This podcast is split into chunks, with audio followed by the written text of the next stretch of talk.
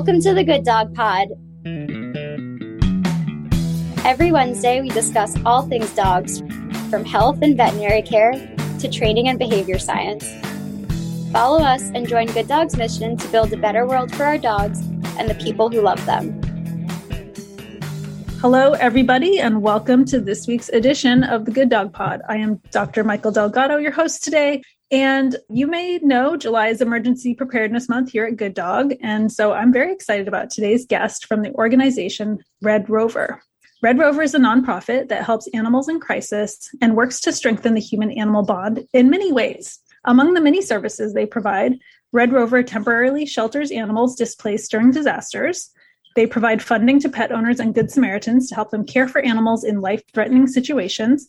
And they also provide education to increase empathy for animals. So today, we're talking to Beth Gammie, the Director of Field Services at Red Rover. She monitors disasters and emergencies. She manages requests for help and responses in the field when animals are in crisis. And she's got a pretty interesting background. She earned her Juris Doctor degree from the University of Illinois, and she has a master's degree in counseling from Arizona State University. Beth, thank you so much for joining us on the Good Dog Pod today. Hey, Michael, thanks for having me. Really appreciate it. Yeah. So, as we get started, can you just tell me a little bit about Red Rover? I, I know I gave kind of the very high level view, but what does Red Rover do? Well, you did a really great job of explaining what we do in a nutshell. We have three major programs, and the program that I work in is the Responders Program, which is, as you mentioned, we provide services and help for animals in natural disasters and cruelty cases. And we'll probably talk more about it in some other situations as well. We also help out with TNRs and help nice. kind of disadvantaged communities with mm-hmm. animal welfare. And in fact, we're doing a vaccination clinic in West Texas nice. this weekend. And then we have our relief program, which, as you mentioned, provides help and resources for people with their pets and Good Samaritans who are helping animals with life threatening conditions. And part of the relief program, we also provide help and services for domestic violence survivors' pets. Amazing. Yeah. So much great work. Yeah, we'll probably talk about that too, maybe in more detail. And then our humane education program, Red Rover Readers, which is just really fantastic in teaching educators and volunteers how to work with kids in schools to help develop and strengthen their empathy and teach them about animals and why it's important to be kind to them. That's awesome. Now, I always like to learn a little bit about my guest's background. And so, how did you end up working at Red Rover? Was this the career you envisioned? I know you went to law school, right? So, did you always think you'd have a career working with animals and helping them, or was this a total 180 for you at some point? It's funny. I never thought I would have a career helping animals. I just thought it was going to be something I would do. I mean, it's something I've, like I'm sure all of us have helped, you know, stray animals throughout my life and volunteered with rescue groups and done dog transports and all of that. And, you know, I practiced law for over 20 years and oh, wow. really wanted to and I had a great career and really didn't want that to be the only thing I did professionally. So I went back to school to get my master's in counseling and completed that. And while I was doing that, I started volunteering with Red Rover. Nice. With the responders program and loved it, loved it, and thought,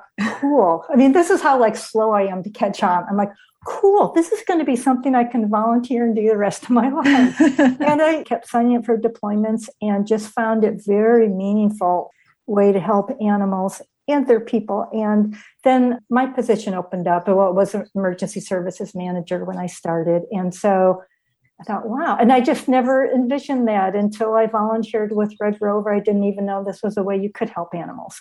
Right. It kind of opened up disaster response and cruelty response is something I never thought of. And I think that's something that a lot of people who want to help animals and want to make a career out of it just don't know about. Anyway, so I tossed my hat into the ring, you know, 10 years ago, and the rest is history. I just have been with Red Rover ever since. And have just been totally grateful to be in this position and to do the work I'm doing.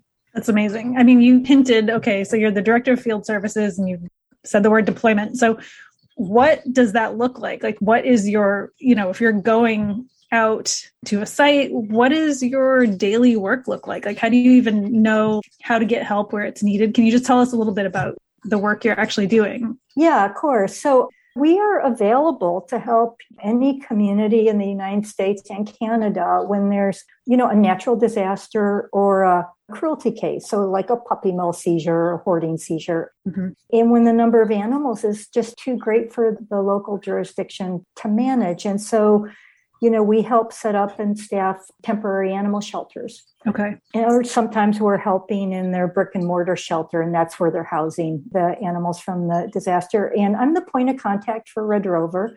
So all they would need to do is reach out to me. bgammie at redrover.org is a great way to reach out to me. And then I just talk with them and get a handle on what the situation is, the number of animals, how many people they're looking for. And throughout that process, I can kind of let them know about resources, other resources that are out there, and other partners too that can help. And so then we reach out and activate our volunteer base, and we have over 4,000 volunteers. Oh, and wow. we reach out to volunteers, you know, kind of in that area, in that mm-hmm. region. Mm-hmm. And then when we start working, you know, what it looks like, you know, every deployment is different, but then again, there's really some commonality. So you have, you know, in a natural disaster, you have usually people evacuating with their pets. Right. And sometimes we're setting up and operating in a temporary shelter right by, let's say, the Red Cross shelter. So okay. there are people with pets, they don't stay in that shelter or the human shelter. You know, they stay at the nearby temporary shelter and we help take care of the animals. So it's feeding them, watering them, cleaning cages, managing all the huge amount of donations that come in.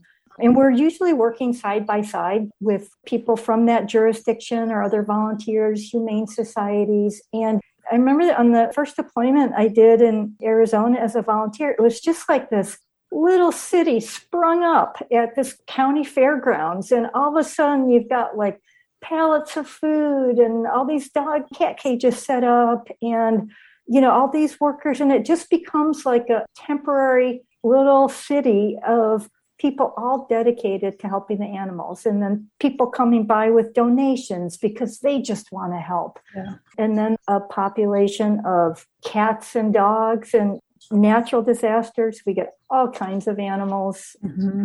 pocket pets and superstorm sandy one 10 year old brought his goldfish oh you know so we're just there to work and support the efforts of the jurisdiction on the ground. And so, you know, we never just show up. We never just hear about a situation and just show up and that's self deploying. And, you know, in disaster response, that can really make things complicated. Mm-hmm. And we always work kind of within the emergency response system. And so we need to be asked in by the jurisdiction that has authority to take care of the animals. And so part of my job is when we hear things going on, you know, I'll reach out to them. Okay. And yeah. say, hey, we come in free of charge. We work under you. You know, we follow your direction. We'll offer suggestions, but, you know, we're just a really good partner that way. And sometimes, you know, cities and counties are a little bit wary of animal groups coming in. Sure. I mean, there's legal issues, right? Yeah, there's legal issues. yeah. It's a chaotic time. Yeah. And, you know, the last thing they need is, you know, a group coming in and just kind of freelancing it. So a lot of my work on the phone is just saying, hey, we work under the incident command system, which mm-hmm. is the emergency response management system that animal control and law enforcement work under. And a lot of times when they hear that, they're like, oh, okay, this is someone that's done it before. right. You, you know, know, what you're doing. You've, yeah, yeah and sense. we're responsible because it is a little bit of a trust so they have to trust yeah so it's just really fantastic meaningful work and if anyone listening to this if it just sparks any kind of interest we'd love to have you as a volunteer because our volunteers that do this say this is the most meaningful volunteering I've done in helping wow. animals. Wow. And how long does a deployment usually last? Does it depend on the severity of the situation or?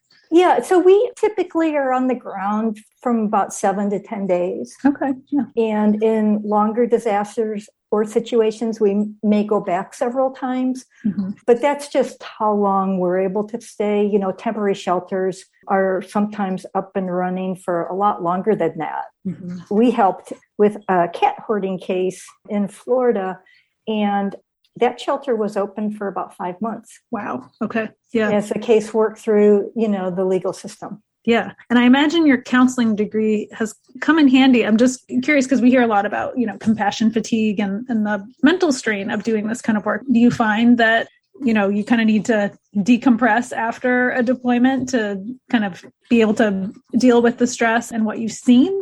Yeah, you know, I do. And, you know, I've, I've just have always been very interested and compassionate towards people as well as animals. And I think that's partly why I love Red Rover because we really are about the human animal bond and helping people as well.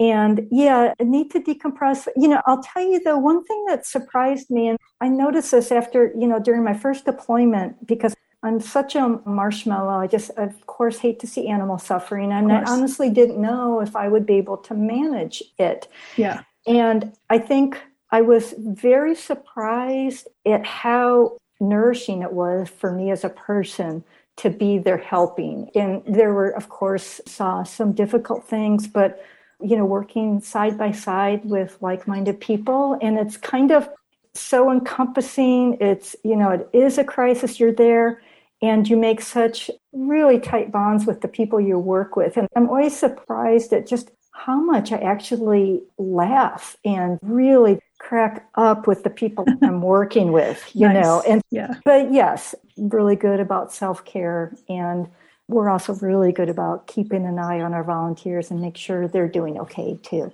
Great, great. As I mentioned before, this is Disaster Preparedness Month at Good Dog. And maybe you could talk a little bit about, based on what you've observed and learned in your years at Red Rover and going to places where there have been natural disasters and evacuations like what are the top things that pet owners should be doing to be prepared in general for disasters there's lists of things to collect and all of that but just generally just have in your mind thinking about where would i go and how would i get there safely with my pets mm-hmm. and so where would i go is you know it's really helpful to have just to know the hotel motel chains that have pet friendly housing mm-hmm. or folks friends family that you could get to you know outside of your region of course it depends sure, on how big that disaster yeah. is yeah but the second thing is sometimes the more challenging is how to get there safely with your animals and for a lot of people that really comes down to just having carriers and crates for all your animals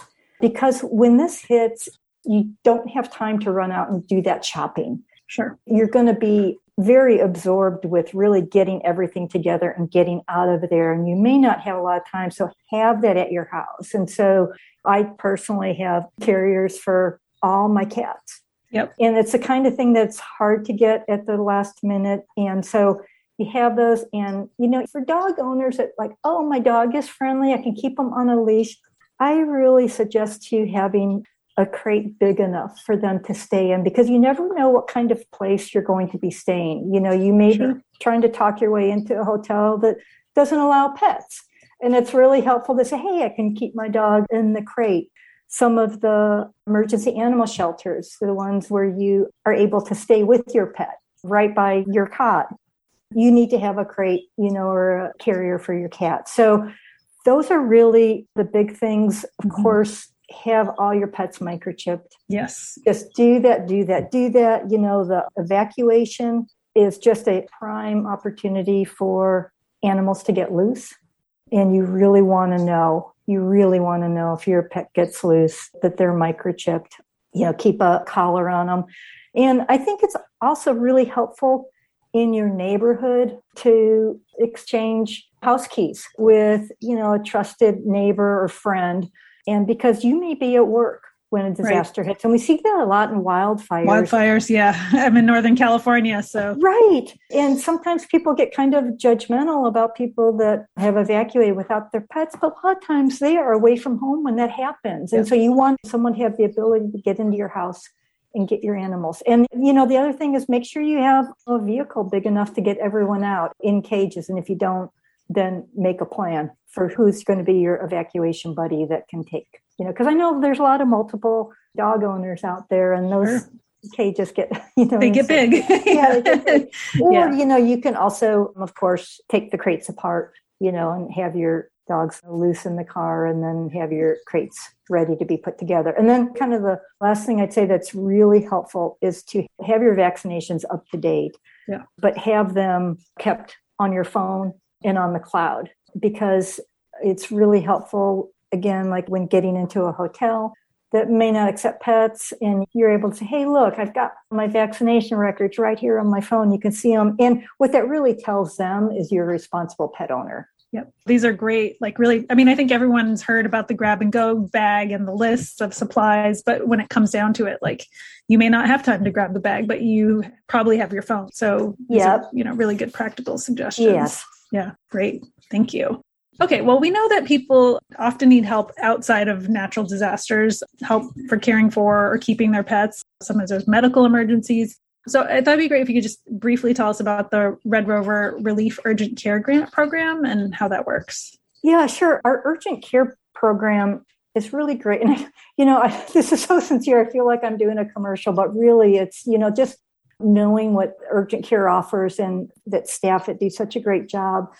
We provide financial assistance in the form of grants. You know, usually they're about 250 to $350 and it's for life threatening situations. You know, they're kind of considered gap grants because you can hardly even walk by a vet's office, you know, and it not costing that much. The money flies away. yeah, yeah, right. But it's for pet owners and also good Samaritans who are helping an animal. And, you know, you can go to redrover.org slash relief to see the criteria. But basically, it's not for just routine care mm-hmm. and it's not for diagnostics, but we work directly with the veterinary clinic. And, you know, a lot of times once they hear that someone's involved to fund part of the care and that we're working with the pet owner to find other funding, a lot of times they're really touched by that. And sometimes they say, oh, well, we can do this surgery for a little bit less. And so we really work on helping that animal get in the door at the vet clinic and get the care that we need. And last year we gave out about 4,500 grants all over the country. Amazing. And it was about $134,000 in grants. So really help pets get the treatment that they needed. That's fantastic.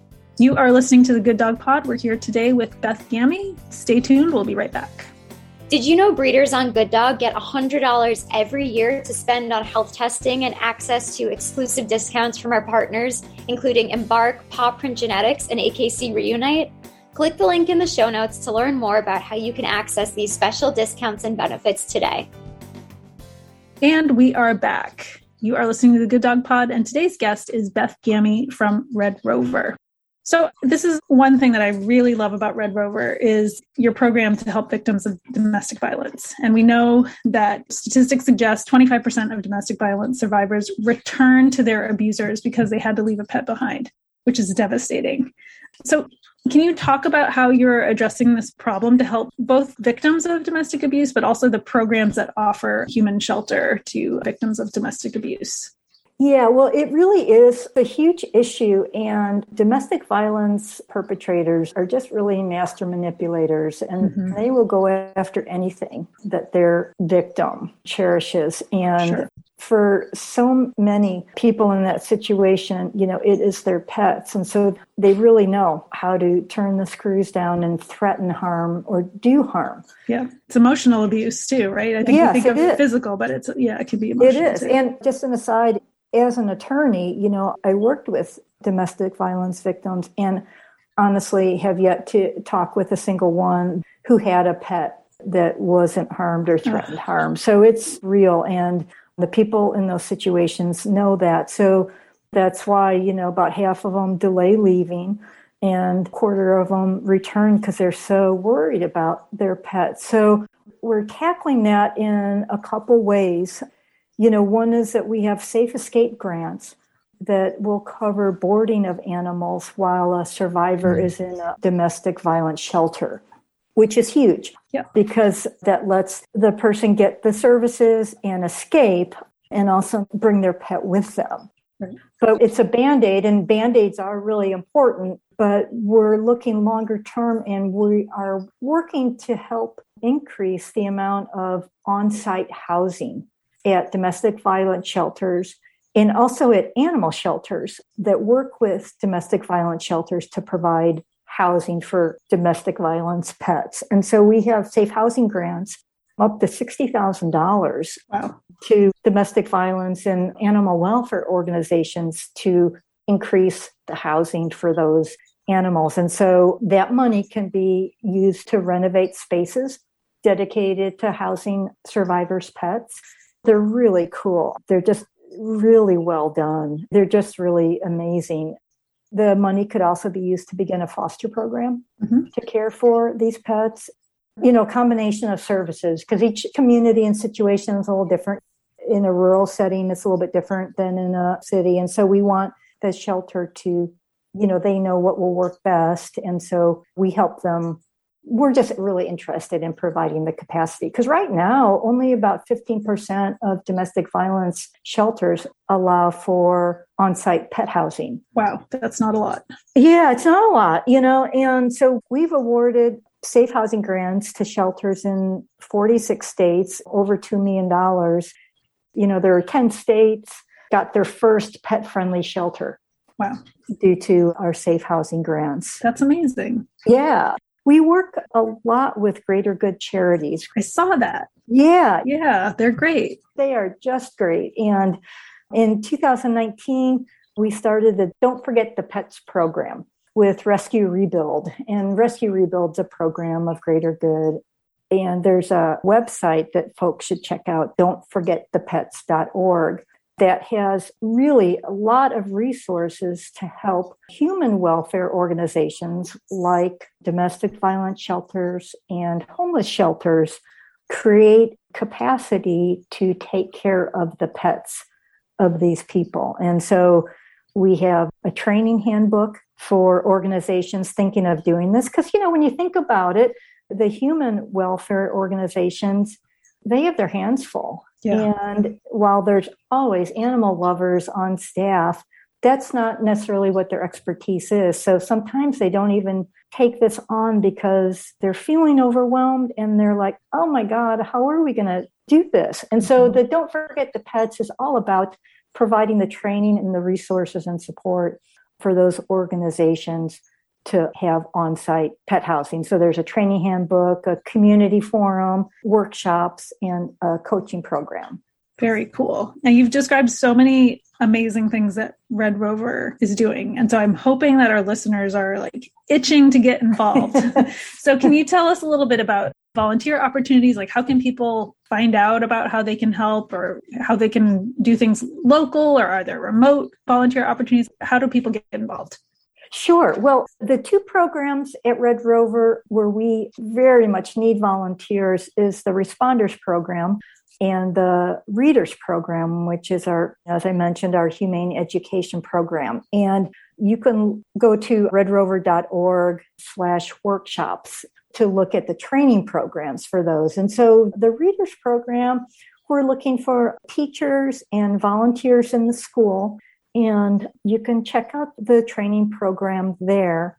In the responders program, we're looking for volunteers to deploy with us, mm-hmm. to go on site during a natural disaster or when there have been a large amount of animals rescued from a cruelty or neglect situation. And our training is completely online, it's free, and it's really a fantastic way to learn about. It's a little bit of an orientation to what it's like to deploy. And then you just become an active volunteer with us. And when there is a disaster or a cruelty response in your area, you get an email inviting you or inquiring if you're interested in deploying. Wow. Cool. Very cool. I hope some people are inspired to check it out. Obviously, your work encompasses many aspects of humans' relationships with their pets. So I would guess my question is, you know, from your work experience, what would you say about the importance of the bond between humans and their pets? Well, it's almost hard to put into words. I mean, it's huge. And I just think, pure and simple, it's really about love. And It's a love, it's an unconditional love that sustains us. And it's powerful. And it's really beautiful. And it's why we focus on it at Red Rover. And, you know, when there is a crisis, we want people to be able to protect the animals that they love. Yeah. And we just want to honor that bond. And so that's why we're committed to natural disaster sheltering so that people don't have to leave their loved one behind and think about pouring a pile of dog food, mm-hmm. you know, because there is nowhere for them to go with their dogs. Yeah. It's a choice that no one should have to make. Absolutely. The human animal bond just inspires us to be better people you know, you think about that bumper sticker, you know, help me become the person my dog thinks I am. because animals just show that unconditional love and it touches us deep inside. Yeah. You know, it can bring tears to my eyes. I volunteered with another animal organization, International Fund for Animal Welfare, and I just got back from Poland. Oh, wow. Yeah. And we were at a refugee area just right at the Ukraine border. Yep and there and it was mainly women and children coming through and they had everything they owned on a suitcase or in a box they were carrying and they brought their pets there were kittens tucked into jackets laundry baskets with cardboard over the top their dogs and in a war yeah. with their lives at stake you know people bring their pets and so that's a powerful bond. It is. I mean, for me, I was already working in an animal shelter at the time, but when Hurricane Katrina happened, I think that was kind of the turning point in the United States where we recognize we can't ignore this relationship anymore. So, yeah, I think everything Red Rover is doing obviously ties into that importance of the bond when there's an emergency, when there's a disaster, when people need help. So, thank you for everything you're doing. I like to end on like kind of a fun question. So, like, if you could be any breed of dog, which one would you choose and why? Well, I think I would be an Australian Shepherd border collie mix. Nice, very high energy. yeah, in honor of my dog Wallace, who has since passed away, but I just so, so loved him and yeah. admired him. But I would want to be that mix because he was smart as a whip. Oh, yeah. And yeah. athletic and active, loved to be outdoors. He needed to make a difference, he needed a job. I see a lot of parallels. Yeah. yeah. And he was sensitive and just a great companion. So I always used to say I would love to be like him. And then I used to also say that I would like to come back as one of my dogs because he had a pretty great life. That doesn't surprise me. Yeah. yeah. I think you've embodied a lot of his positive traits that you just described. So That's thank sweet. you so much for speaking with me today. I'm just so blown away by what Red Rover is doing. Just as a last reminder, where can people learn more? Where can people, I assume you take donations, so people should feel free to send you some money or, like you said, become volunteers. So, can you give us that website one more time? Sure, that's super kind, redrover.org. And Great. that's where you'll find information on all the things that we've talked about. And just a really a huge thanks to you for opportunity to talk and for what you do in your podcast. It's a huge service. Yeah, I'm super happy to share about your organization. I'm really just so impressed. So thank you so much. Thanks everybody for listening, and we'll see you next week.